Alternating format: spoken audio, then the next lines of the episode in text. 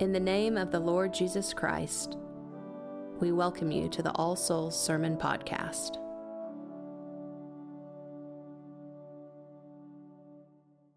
In the name of the Father, and of the Son, and of the Holy Ghost. Amen.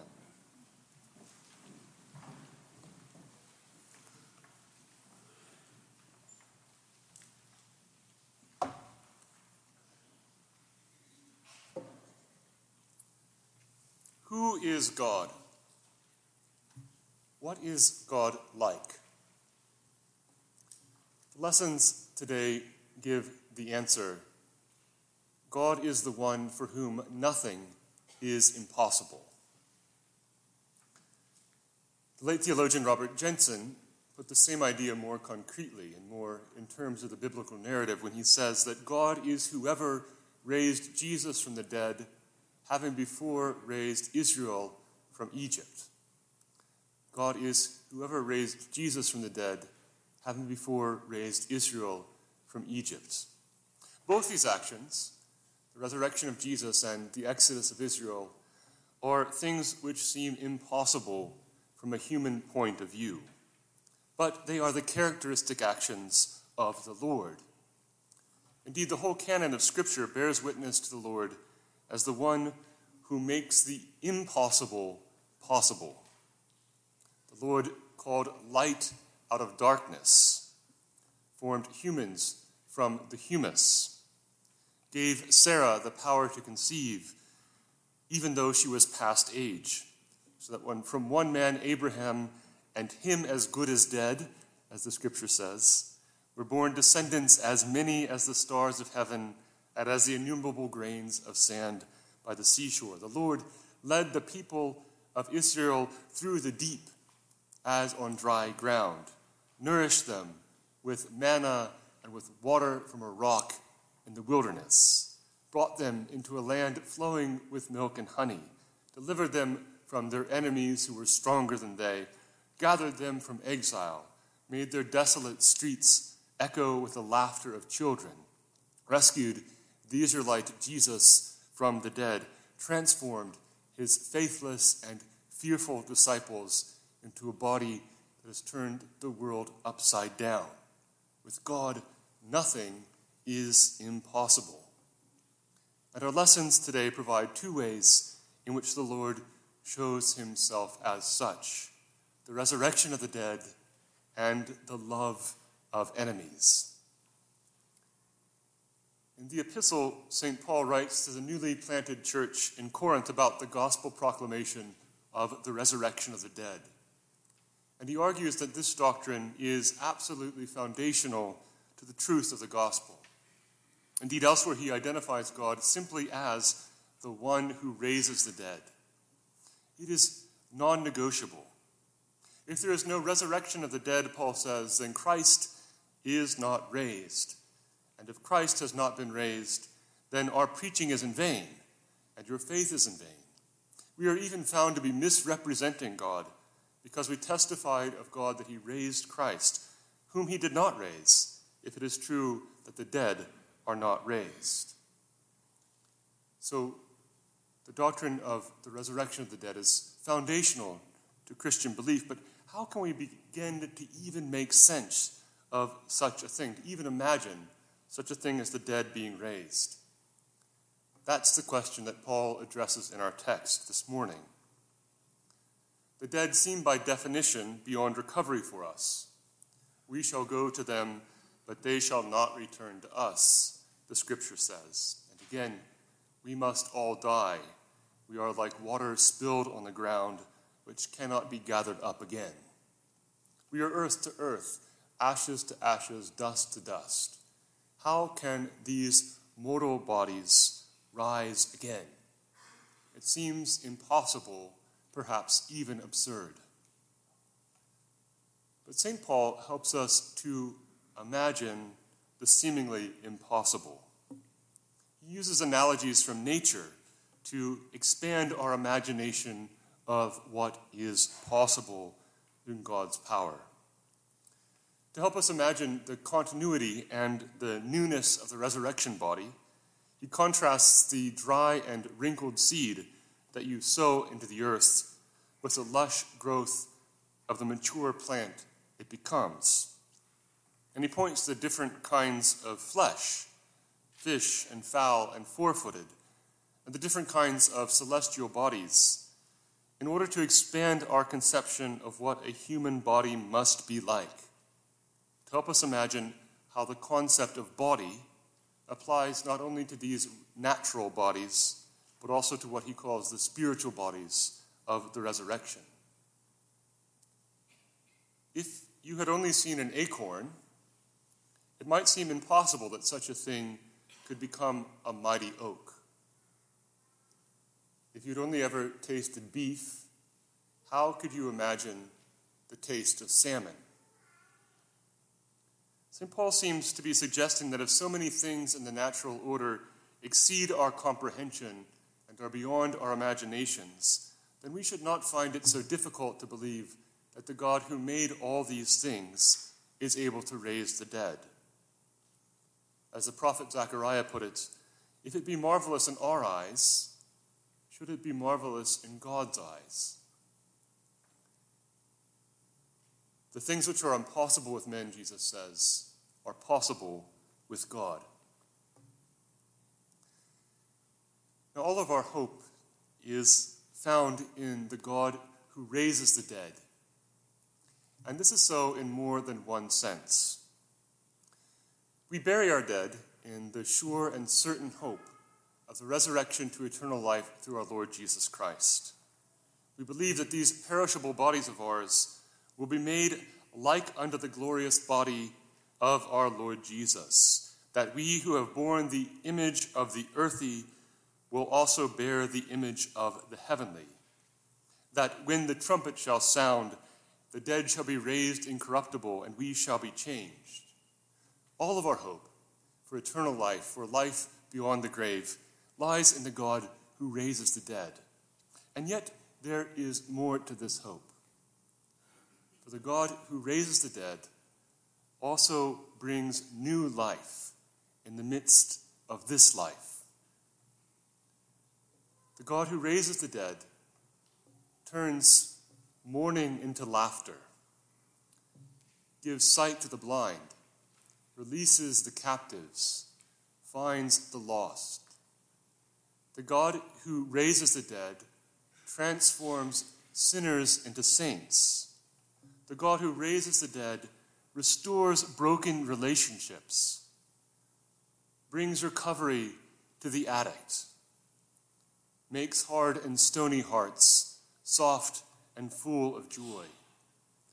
The God who raises the dead is able to raise you from the death of sin, that you might walk in newness of life. Where are the dead places in your life? Where are the places in your souls that seem to you to be like the grave, beyond all hope of change? Is it possible that God is able to bring new life even there?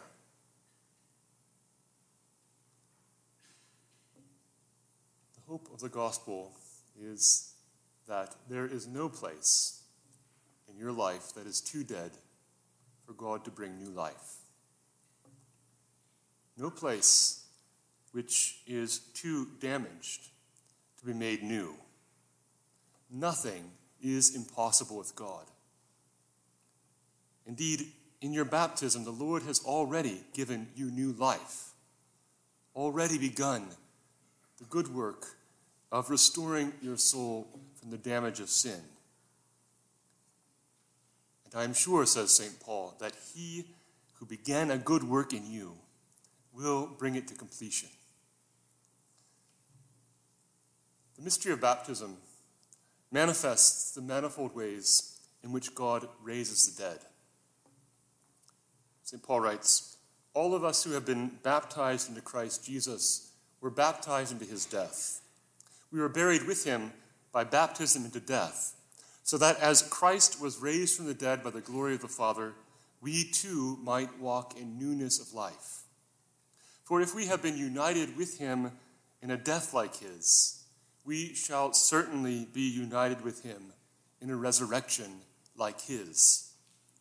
Here is the resurrection of the dead in its several meanings the resurrection of the body and the new life, the moral and spiritual transformation that Christ brings. Now, to hope in the God who raises the dead is to recognize that we cannot help ourselves that we are, as it were, dead before God, completely and utterly dependent on Him to, bring new, to breathe new life into our dry bones. And seeing that we have as much life in ourselves as a pile of dry bones, we pray, as we do in today's collect, that God might send the Holy Spirit and pour into our hearts that most excellent gift of charity the most excellent gift of love, without which whosoever liveth is counted dead before thee. Breathe on me, breath of God, we say in one of our hymns. Fill me with life anew. And this is a prayer which our Lord is only too happy to answer. Our Heavenly Father is eager to give the Holy Spirit to those who ask Him. And our hope in the God who raises the dead will not disappoint us because the love of God is shed abroad in our hearts by the Holy Spirit which He gives to us. The God who raises the dead gives us new life in Christ Jesus by the power of the Holy Spirit, transforming us into the likeness of Jesus, making the life of Jesus come alive in us and the fruit of God's work in our lives is most evident in love the love of God and neighbor. We know that we have passed out of death into life, St. John testifies, because we love the brethren. Love is a sign of the new life that Christ gives. God's work in bringing me from death into life will be manifest in the gift of love, which means that, as Austin Farrer says, a caring for God and my neighbor becomes the stuff of my being, the mainspring of my will, not something joined on from outside. And this gifted nature of the love that Christ brings about in our lives is most evident when the Lord gives us to love our enemies. Jesus says, Love your enemies, do good to them which hate you, bless them that curse you, and pray for them which despitefully use you. Now, there is something impossible. But here, too, with God, all things are possible. And the history of the church shows that this is the case. The history of the church is replete with the stories of Christians who, by God's grace, have loved their enemies. The most powerful example I know of this is of a man named Dirk Willems. Dirk Willems was a 16th century Dutch Anabaptist who was persecuted for his convictions. And the story goes that when he was being pursued for arrest, he was attempting to escape arrest, and he was fleeing from his pursuers in the winter, and he fled from them over a frozen body of water and the man pursuing him fell through the ice. Now, if I was Dirk, I would take this as God's providence and see it as a sign of God's rescue and keep right on running. But Dirk stopped and he turned around and went back to the man and reached out his arms and drew him out onto the ice, rescued him, saved his life. By his actions, he saved that his enemy's life but he forfeited his own. Because of his love for his enemy, he was arrested and ended up being burned at the stake. But surely, he did not lose his reward. Because his life burned with the love of Christ. His life burned with the love of Christ, who prayed on the cross, Father, forgive them, as they nailed him there. Who says, Whosoever will lose his life for my sake, the same shall save it. The things which are impossible with men are possible with God.